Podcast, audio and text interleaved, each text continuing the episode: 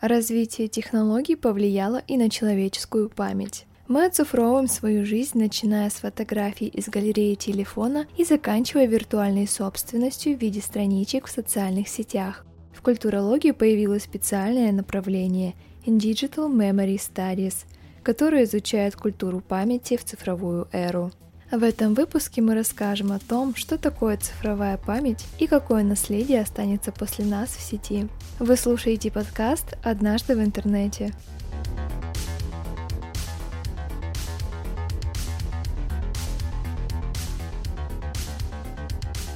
Сейчас любую информацию в интернете можно найти всего за несколько кликов. Телефон напомнит о предстоящем перелете, дне рождения или отложенном деле – в 21 веке больше не нужно держать в голове лишние сведения. Из данных, которые запоминают гаджеты и тех, что мы сами оставляем в сети, и складывается цифровая память о нас. Проще говоря, это сохраненная в цифровой среде информация о человеке. Почти каждый, кто пользуется интернетом, имеет свой цифровой след. У современных детей он начинается еще до рождения, с публикации родителей в социальных сетях. Но вернемся на несколько тысячелетий назад – когда носителем информации мог стать вообще любой предмет – скала, табличка или папирус. Через эти артефакты люди передавали информацию о своей повседневной жизни не только друг другу, но и потомкам. С развитием технологий таблички и папирусы заменили социальные сети и блоги.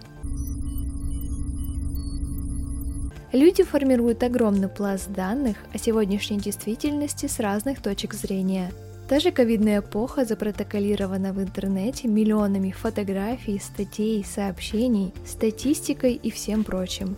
Пользователи интернета, сами того не осознавая, создали мемориальный архив из переломных событий 2020 года.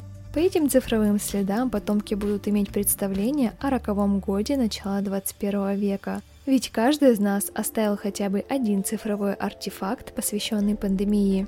Все, что попадает в интернет, навсегда остается в интернете. Сеть хранит миллионы гигабайт информации. По страничке в соцсетях можно составить психологический портрет или представление о характере пользователя. Наша виртуальная личность складывается из логинов и паролей, фотографий, сообщений, комментариев, истории браузера и других цифровых элементов. Они делают виртуальный образ детальным.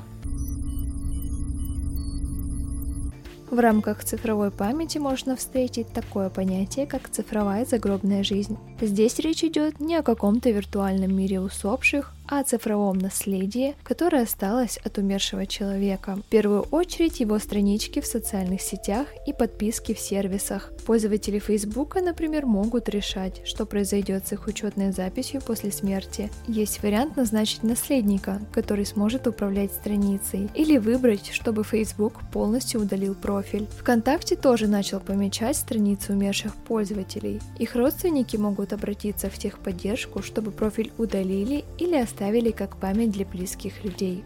Но что делать пользователю, если он не хочет оставлять потомкам никакую цифровую информацию? Для этого в Евросоюзе ввели закон о праве на забвение. Граждане ЕС могут обратиться в Google с просьбой удалить свой цифровой след. Вот только стереть можно недостоверную информацию или ту, которая порочит репутацию или честь.